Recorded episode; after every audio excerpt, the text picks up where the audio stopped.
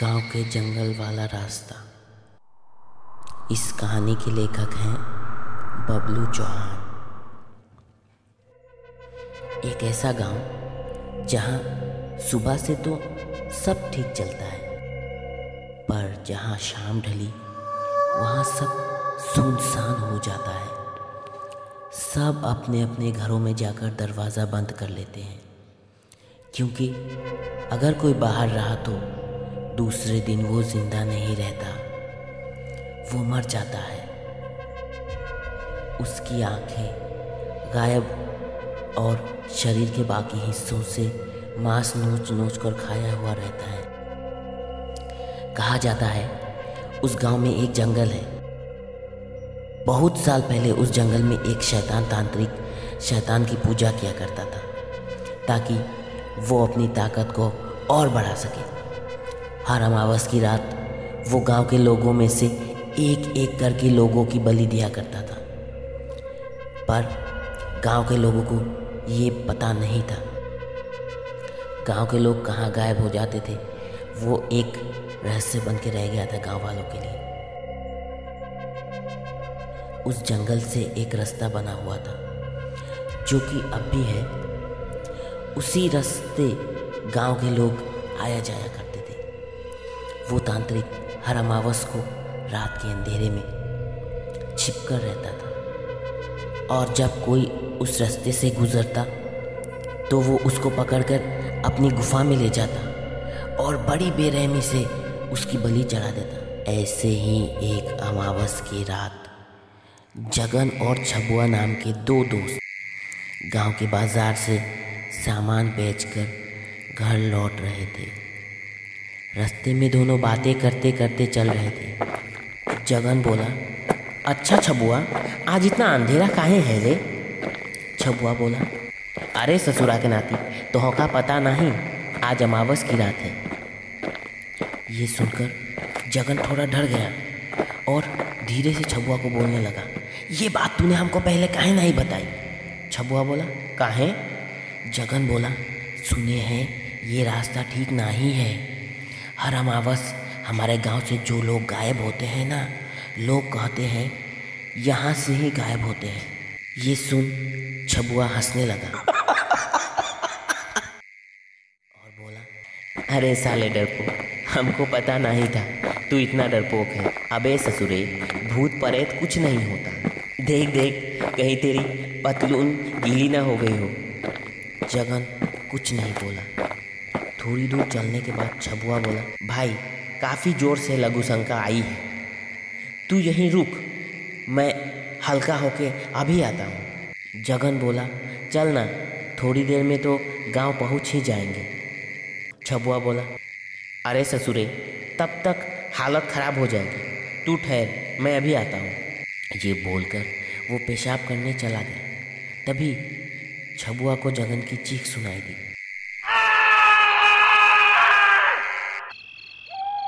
सुनसान जंगल और उसकी चीख से काफ़ी डर का माहौल पैदा हो गया था। वो दौड़ दौड़ कर वहाँ से आया और देखा जो सब्जी का थैला जगन हाथ में लिया था वो वहीं गिरकर फैला हुआ है, पर जगन कहीं नहीं है। छबुआ ने उसे आवाज़ दी, जगन, ए जगन, जगन, ए जगनवा, पर कहीं कोई आवाज़ नहीं। अचानक दूर से उसे जगन की आवाज़ सुनाई दी।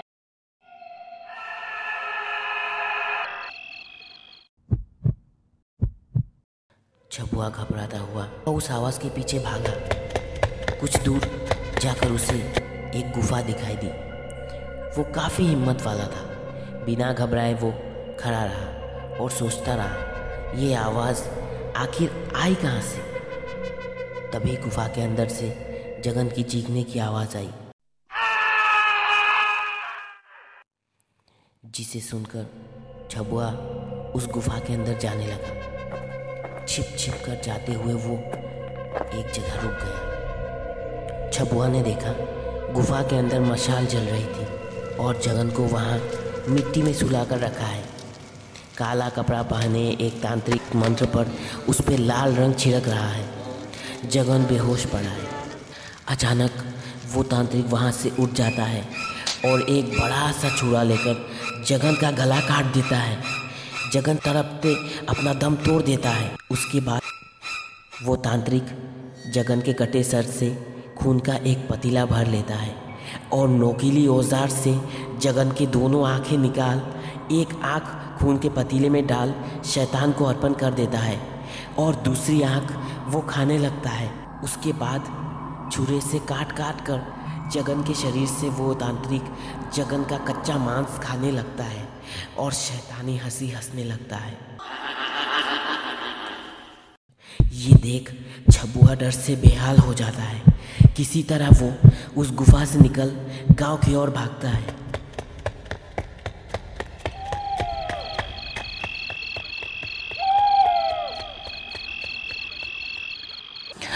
छबुआ गिरता पड़ता गांव पहुंचा। गांव पहुंच के वो चीखने चिल्लाने लगा, गांव वालों जल्दी घर से बाहर आओ, मेरी बात सुनो वरना सब मर जाएंगे। ये सुन के गाँव वालों ने एक एक कर अपना दरवाज़ा खोला और बाहर निकल आए। छबुआ ने गाँव वालों को सारी बात बताई। गाँव वालों ने बोला, ऐसा होने से तो गांव के सारे लोग एक एक कर मर जाएंगे। उन्होंने तय किया कि मुखिया जी को सारी बात बताएंगे। उसी वक्त गांव के लोग एकजुट होकर मुखिया जी के पास गए। सब बात सुनने के बाद मुखिया जी ने तय किया कि उस शैतान तांत्रिक को ख़त्म करना ही पड़ेगा, नहीं तो गांव एक दिन खाली हो जाएगा। अब गांव वालों को समझ आ गया कि गांव के जो लोग गायब होते थे वो उस तांत्रिक का शिकार हुए हैं। मुखिया जी ने रातों रात लोग इकट्ठा किए और फिर गांव वालों में से कुछ लोग मिले और एक बड़ा दल बन गया। फिर वो सब मिलके उस जंगल वाले रास्ते जाने लगे।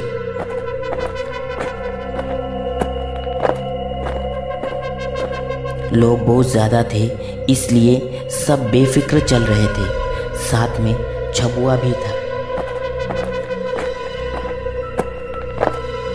एक समय चलते चलते वो लोग उस तांत्रिक की गुफा तक पहुंच गए। फिर छबुआ उनको गुफा के अंदर ले गया, साथ में काफ़ी लोग और हथियार भी था। गुफा के अंदर जाके उन लोगों ने देखा कि किनारे जगन का आधा खाया हुआ शरीर पड़ा हुआ है। उसके फटे पेट से निकली आंतें इधर उधर बिखरी पड़ी है और शैतान की मूर्ति के पास वो तांत्रिक सोया हुआ है।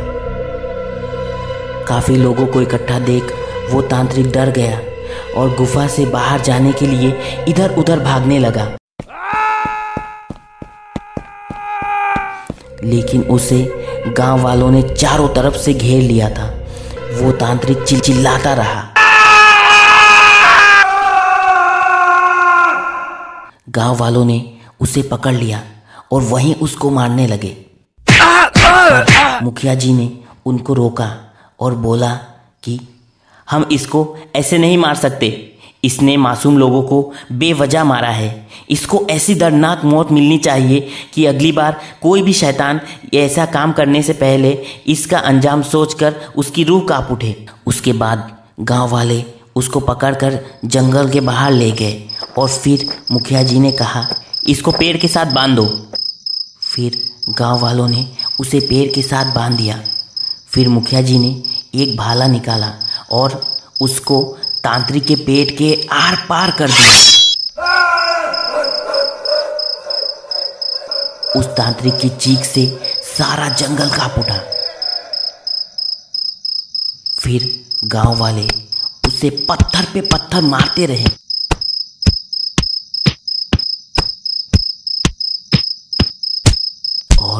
एक वक्त उस तांत्रिक की आंखें निकल जमीन पे गिर गई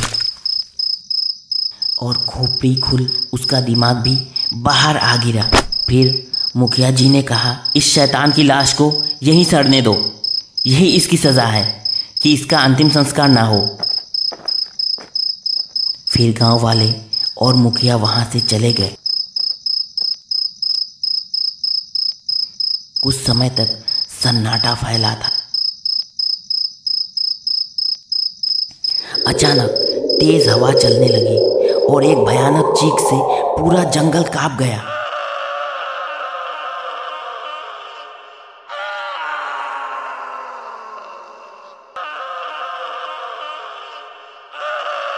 वो चीख उस तांत्रिक की आत्मा की थी।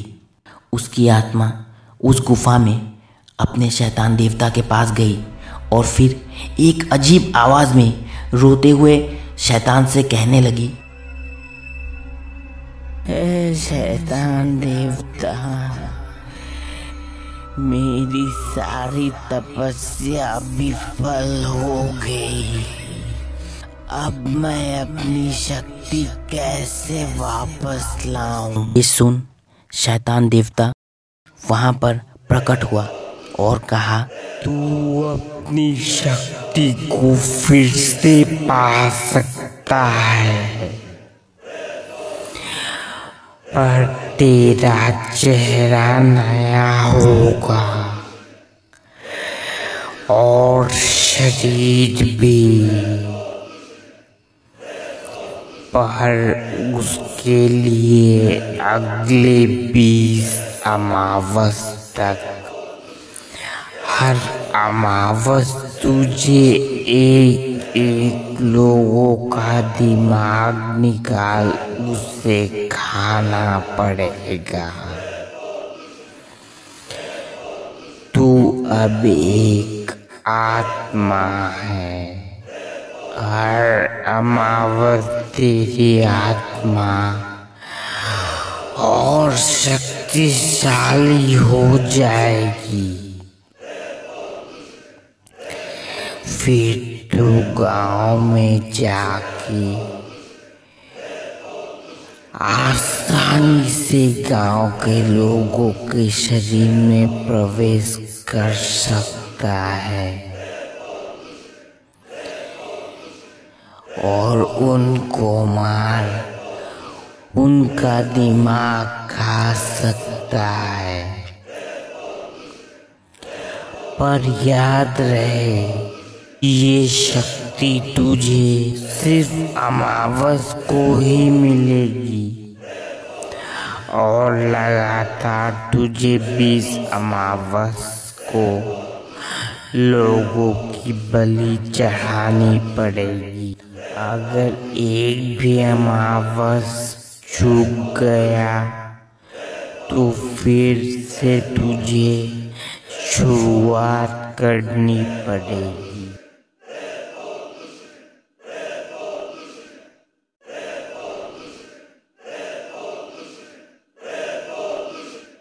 ये बोल के शैतान अदृश्य हो गया। वो तांत्रिक अगली अमावस का इंतजार करता रहा।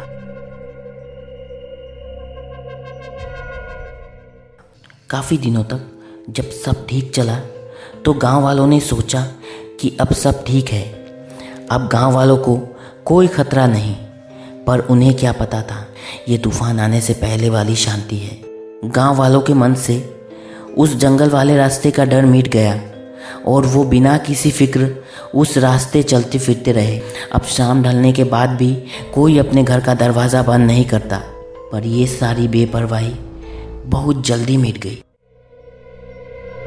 देखते देखते वो अमावस वाली रात आ गई।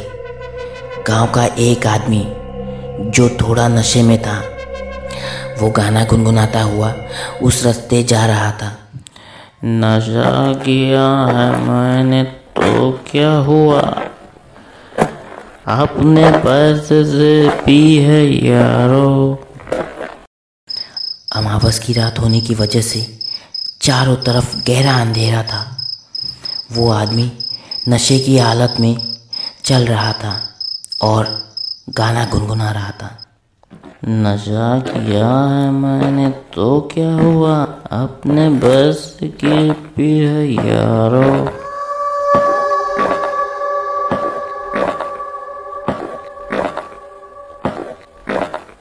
सुनसान उस जंगल वाले रास्ते से बस वो आदमी ही चल रहा था।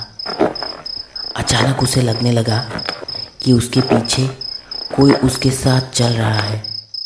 उसने गाना गुनगुनाना बंद किया। नशा किया है मैंने तो और पीछे मुड़कर देखा।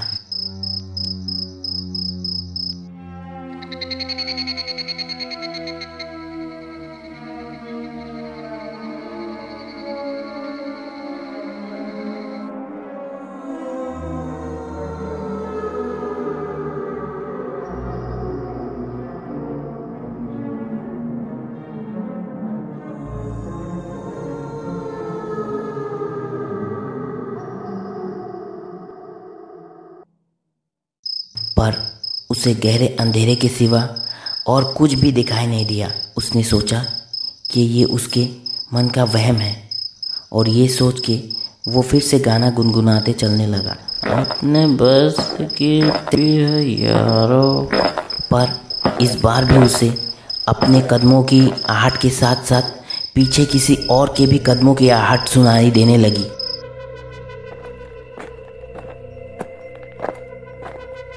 जब वो चलता उसके पीछे वो आहट होती, और जब वो रुकता वो आहट रुक जाती। इस बार उसे पूरा यकीन हो गया कि उसके पीछे कोई है। वो थोड़ा डर गया, फिर पीछे मुड़ के पूछा, कौन है? अरे मैंने पूछा कौन है।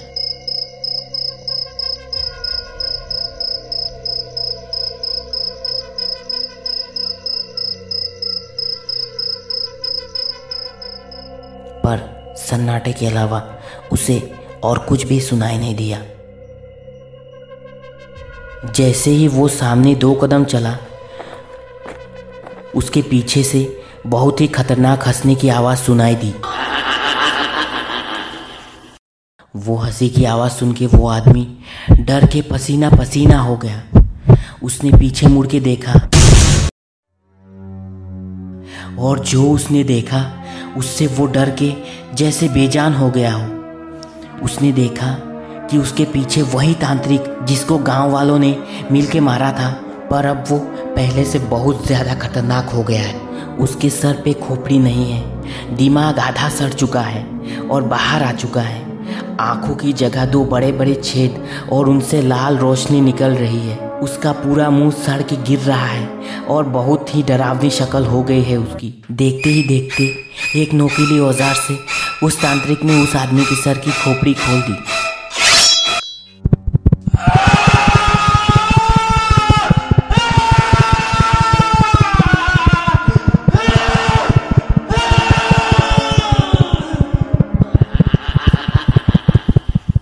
वो जगह खून से लाल हो गई, और फिर वो तांत्रिक उस आदमी का दिमाग निकाल के खा लेता है और वहाँ से गायब हो जाता है। उस आदमी के घर वाले परेशान होके उस आदमी को ढूंढने निकले। उसके साथ दूसरे गांव वाले भी थे, पर काफ़ी खोज के बाद भी उस आदमी का पता नहीं चला।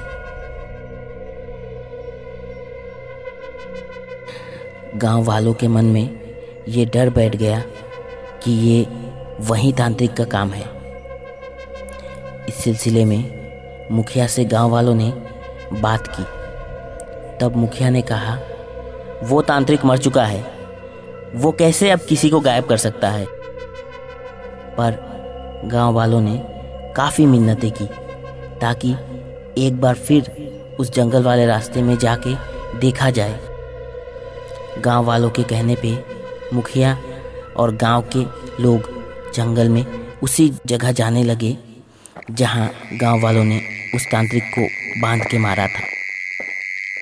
पर वहां जाने के बाद ज़्यादा समय तक कोई नहीं टिक पाया, क्योंकि तांत्रिक की लाश वहां उसी हालत में गल रही थी और उस पे मक्खियाँ भिनभिना रही थी।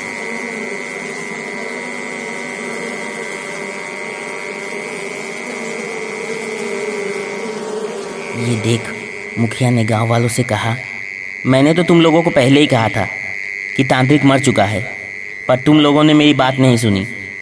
अब तसल्ली हुई, चलो अब गांव चलो।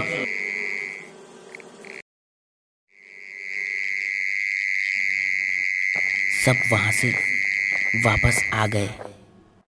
इसके बाद सब फिर से सामान्य हो गया। पुलिस चौकी में उस आदमी के गुमशुदा होने की रपट लिखा दी गई। अमावस आने तक तो सब ठीक चला, पर जिस दिन अमावस थी उसी दिन।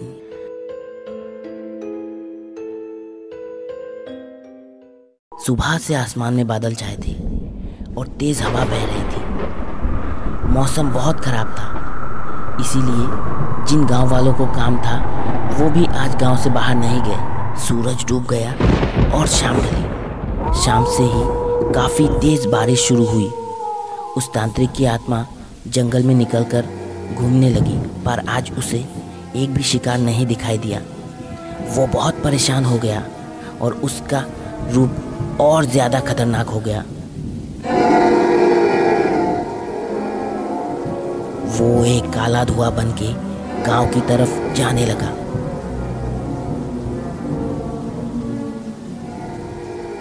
मूसलाधार बारिश की वजह से कहीं कुछ दिखाई नहीं दे रहा था। चारों तरफ बस बारिश का पानी। सब अपने अपने घरों में दरवाजा खिड़की बंद करके सोए हुए थे। अचानक एक घर के दरवाजे में बहुत जोर से दस्तक होने लगी। उस गांव में एक आदमी, पुरवा और पुरवा के साथ उसकी माँ रहती थी। दोनों डर गए। पुरवा की माँ ने पुरवा को दरवाज़ा ना खोलने को बोला, पर पुरवा ने बोला, क्या पता माई, कोई परदेसी मुसीबत में हो। बहुत ज़ोर ज़ोर से दरवाजे पर खटखटाहट हो रही थी।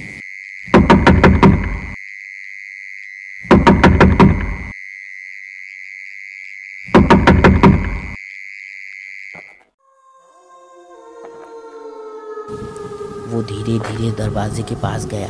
डर तो उसे भी लग रहा था। वो दरवाजे के पास गया और पूछा, कौन? पर कोई जवाब नहीं, बस जोर जोर से दस्तक हो रही थी। पुरवा ने जोर से पूछा, कौन है भैया? बाहर से आवाज आई, अरे हम हैं मंगलुआ। पुरवा की जान में जैसे जान आई। उसने लंबी सांस लेकर कहा, अरे अम्मा, ये तो मंगलुआ है। उसकी माँ बिस्तर के पास अब भी डरी हुई बैठी थी। रुक, अभी दरवाज़ा खोलते हैं। ये बोल उसने दरवाज़ा खोला, पर उसे बाहर कोई नहीं दिखा।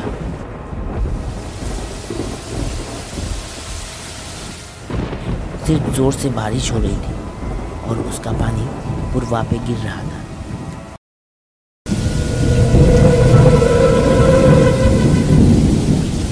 उसकी माँ ने बोला, कहाँ रे पुरवा, क्या बोल रहा है मंगलुआ? ए माई, बाहर तो कोई नहीं है। उसकी माँ ने कहा, जल्दी से दरवाजा बंद कर और घर में आ। में दूर से काला धुआं लहराता हुआ पुरवा के मुंह में आ घुस गया। फिर सब शांत।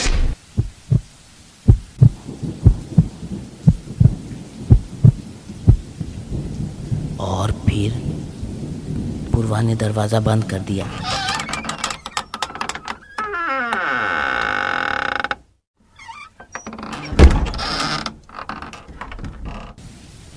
उसकी माँ बोलने लगी, पता नहीं इतनी रात कोई बुरी आत्मा दरवाज़ा खटखटाई होगी।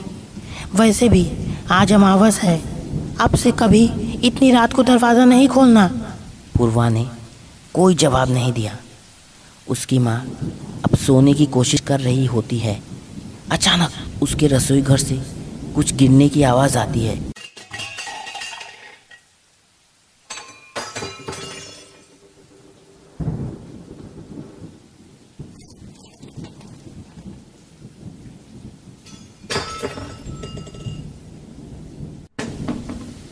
उसकी माँ उठ के देखती है, पुरवा बिस्तर पे नहीं है।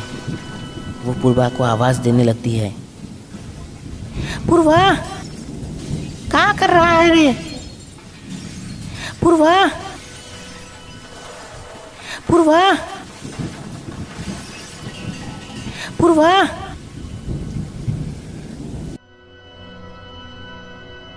पर पुरवा कोई जवाब नहीं देता। उसकी माँ उठ के रसोई घर में जाने लगती है।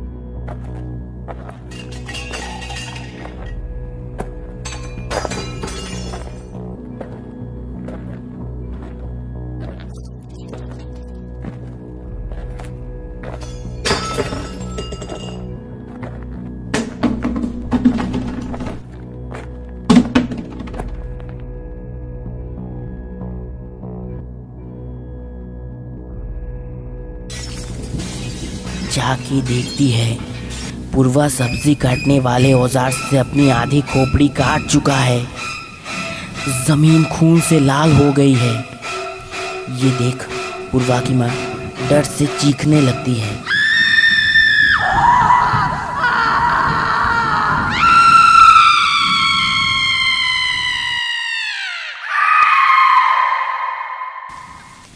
ये पुरवा, ये बेटवा, ये तू क्या कर रहा है? पर वो कोई जवाब नहीं देके उस औजार से जोर जोर से अपनी खोपड़ी पर वार करने लगता है। खून से लथपथ पुरवा की खोपड़ी खुल जाती है और फिर वो औजार फेंक एक हाथ से दिमाग निकाल लेता है। हवा में दरवाजा खुल जाता है।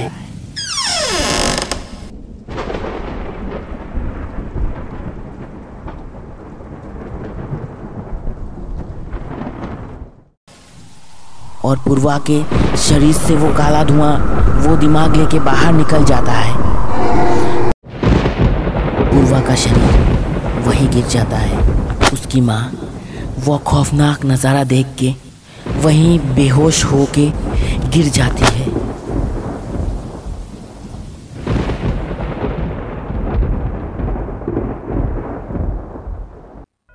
दूसरे दिन जब पुरवा की माँ को होश आता है तब वो देखती है खून से लथपथ पुरवा का शरीर वहीं गिरा हुआ है। वो चीख उठती है।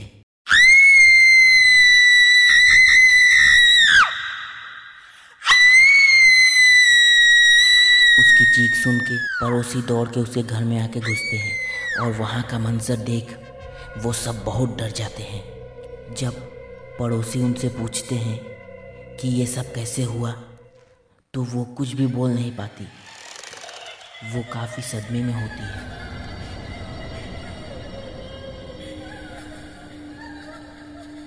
पड़ोसी गांव के मुखिया को ये खबर देते हैं। मुखिया वहाँ जाते हैं और सब देख के वो बहुत घबरा जाते हैं।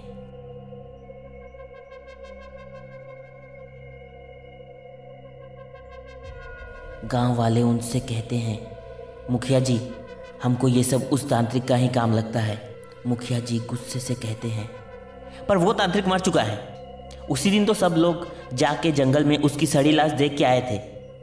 पर गांव में एक बुजुर्ग थे, वो उठ के बोले, मतलब ये तांत्रिक नहीं, उसका भूत कर रहा है।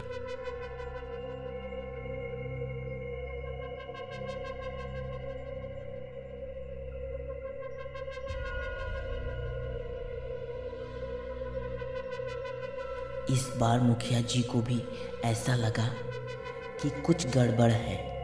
उन्होंने गांव वालों से पुरवा का अंतिम संस्कार करने को कहा और शाम को उन्होंने गांव वालों को अपने घर बुलाया।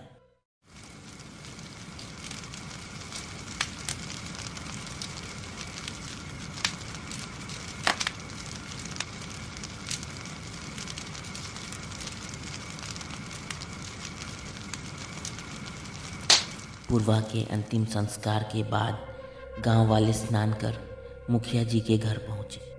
मुखिया जी ने काफ़ी चिंता जताते हुए कहा, अब मुझे भी लग रहा है कि कोई गड़बड़ तो ज़रूर है, पर अब हम किसकी मदद लें?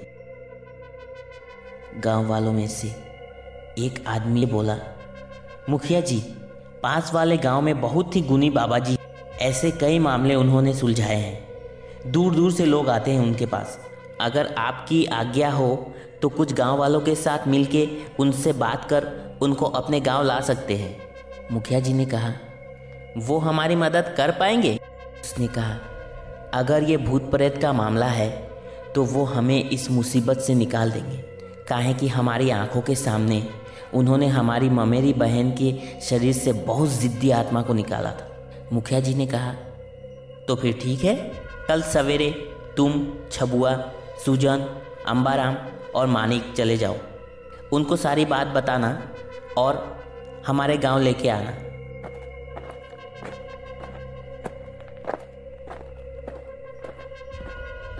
दूसरे दिन सब लोग बाबा जी को लाने दूसरे गांव चले गए। बाबा जी ने उनकी सारी बात सुनी और उनके गांव आए। फिर मुखिया जी से मिले। मुखिया जी ने उनको सारी बात बताई। उन्होंने तय किया रात को वो जंगल में जाएंगे।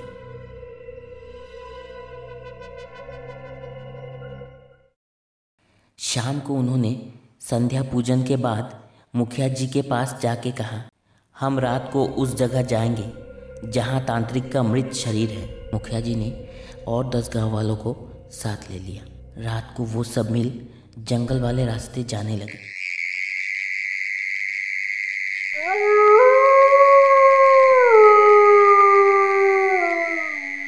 मुखिया जी ने बाबा जी को उस जगह ले गए जहाँ तांत्रिक की लाश थी, पर वहाँ आज कुछ भी नहीं था, ना कंकाल और ना कोई निशान।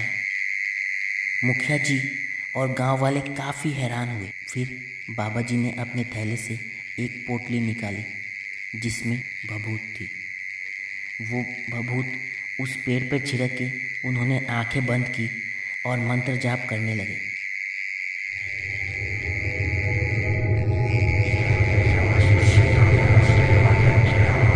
कुछ देर में उन्हें सब पता चल गया। उन्होंने आंखें खोली और बोले, मुखिया जी तुरंत यहाँ से चलिए। बाबा जी की ये बात सुनकर सब काफ़ी डर गए और फिर सब वहाँ से चलने लगे। अचानक पीछे से आवाज आई,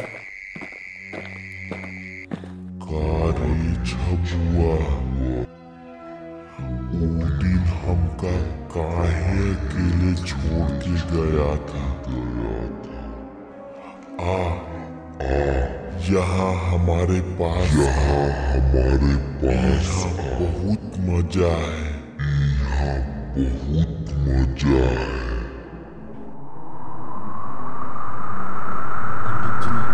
सबको कह दिया, कोई पीछे मुड़ के मत देखना।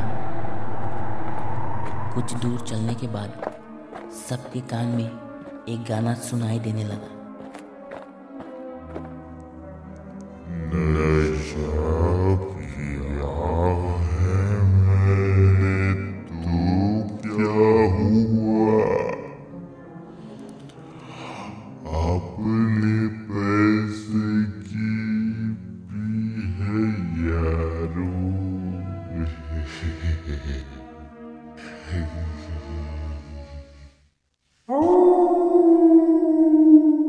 सब लोग चलते रहे।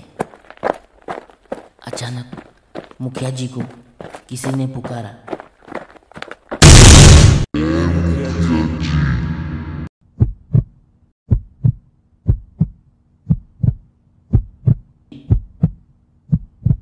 मुखिया जी ने कोई जवाब नहीं दिया।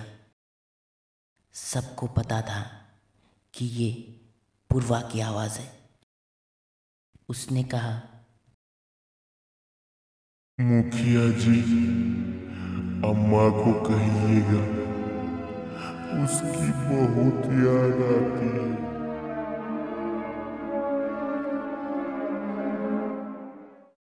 सब डर से पसीना पसीना हो गए। बाबा जी ने कहा, चुपचाप चलते रहो। फिर अचानक हंसने की आवाज पूरे जंगल में गूंजने लगी।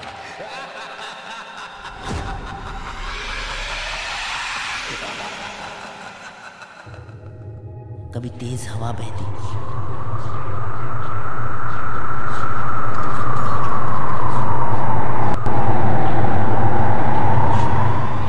तो कभी भागने की आवाज होती। किसी तरह सब वहां से गांव पहुंचे। बाबा जी मुखिया जी के घर में बैठे और बाकी गांव वाले भी साथ में थे। सबके पास अनगिनत सवाल थे। बाबा जी ने कहा, देखिए ये बहुत खतरनाक तांत्रिक की आत्मा है।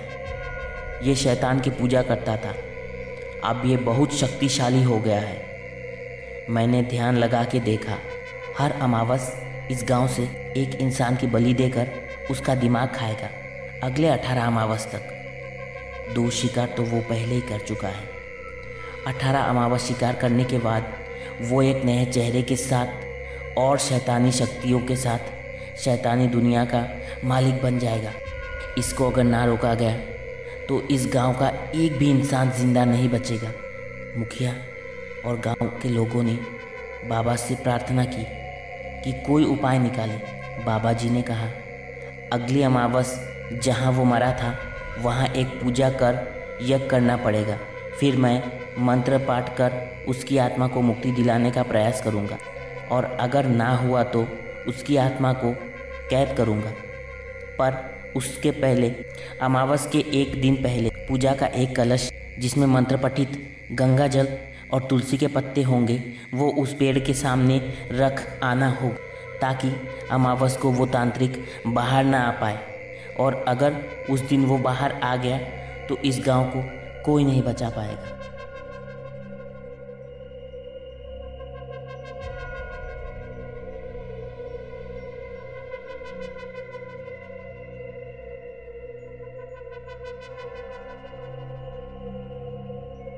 अमावस के एक दिन पहले बाबा जी मंत्र पठित पानी कलश में भर के तुलसी के पत्तों को दे वहाँ रख आए।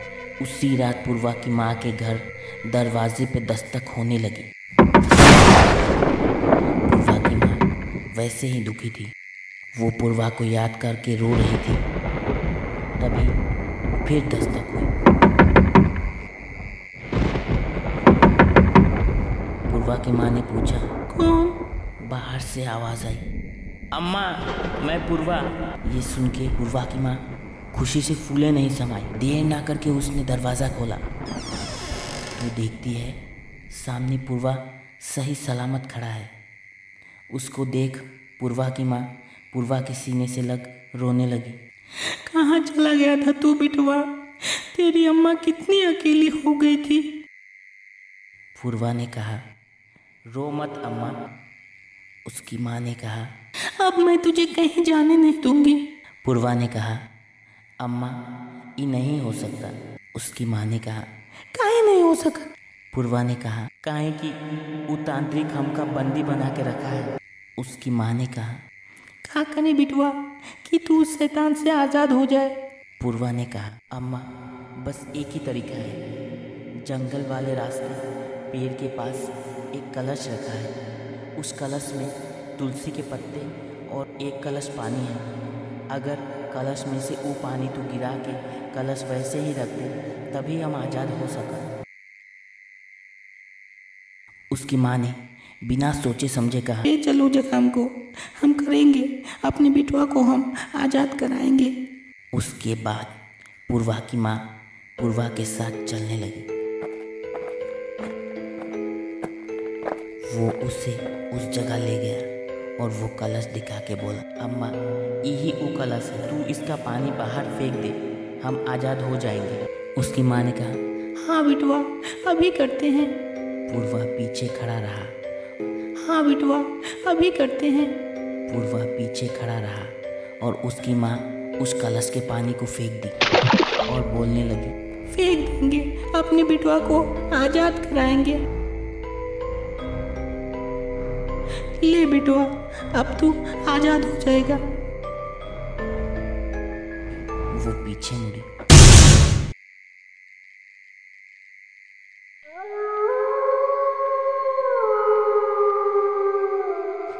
पर पीछे तो कोई नहीं। उसकी माँ पुरवा को आवाज देने लगी, पुरवा ये बिटवा।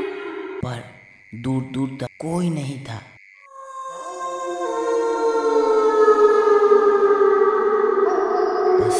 अंधेरा, गहरा अंधेरा। हे बिटवा, हे पुरवा।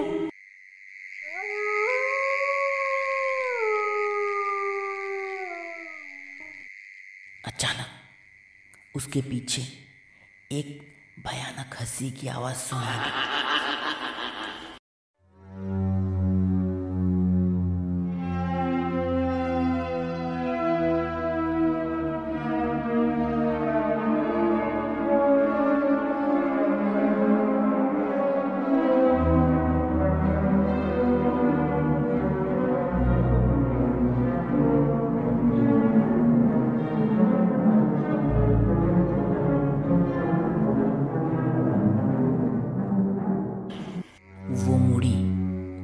देखा। भयानक रूप में तांत्रिक वहां खड़ा है। वो चिल्लाती है पर तभी तांत्रिक उसकी गर्दन मरोड़ देता है।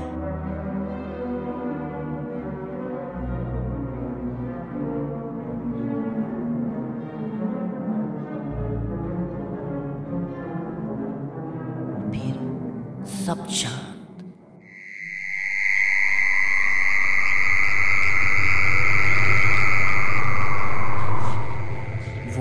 कुछ दूर ले जाके जमीन में गाड़ देता है।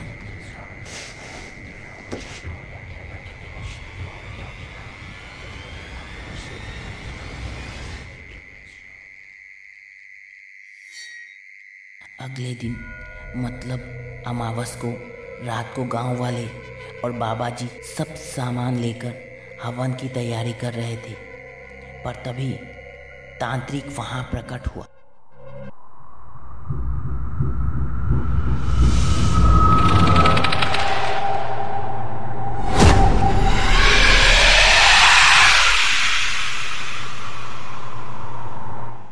उसका चेहरा बहुत ही डरावना था। सब लोग उसको देख डर गए। उसके हाथ एक औजार था। बाबा जी मंत्र पढ़ने लगे, तभी वो हंसने लगा और उड़ के गांव वालों के पास गया और वहाँ एक आदमी को पकड़ उसकी खोपड़ी काटने लगा।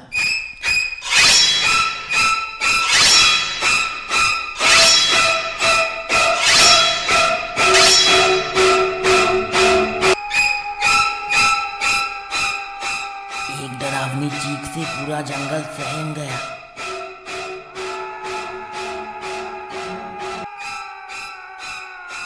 सब गांव वाले इधर उधर भागने लगे। मुखिया जी बाबा जी के पास बैठे थे। बाबा जी हैरान हुए, ये कैसे हो सकता है। पर तभी उन्होंने देखा कि कलश में तो कुछ भी नहीं है। चारों तरफ अफरा तफरी मची थी। बाबा जी ने कहा, मुखिया जी अब इस शैतान को रोकना नामुमकिन है। इस कलश में गंगा जल और तुलसी के पत्ते कुछ भी नहीं है। मुखिया जी ने घबराते हुए कहा, तो बाबा जी इसका हल। बाबा जी ने कहा, आप सभी गांव वालों को लेकर इसी वक्त गांव खाली कर दीजिए। मैं मंत्र शक्ति से इस गांव के दहलीज से पूरे गांव को बांध देता हूँ, जिससे ये तांत्रिक गाँव के बाहर नहीं जा पाएगा।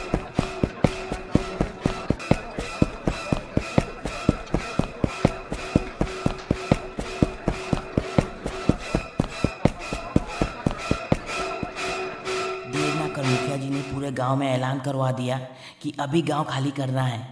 सब गांव वाले उसी वक्त गांव खाली करने लगे।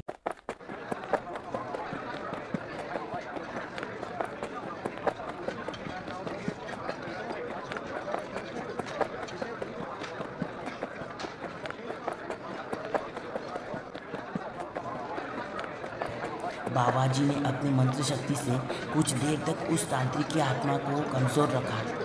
तब तक सारे गांव वाले गांव खाली कर चुके थे। बाबा जी ने अपने मंत्र शक्ति से उस तांत्रिक की आत्मा को उसी गांव में कैद कर दिया। पर जब वो गांव से निकल रहे थे, तांत्रिक की आत्मा ने बाबा जी पे तेज औजार से हमला किया। बाबा जी का एक हाथ कट गया। फिर तांत्रिक ने बाबा जी का गला काट दिया। थोड़ी देर सब शांत रहा।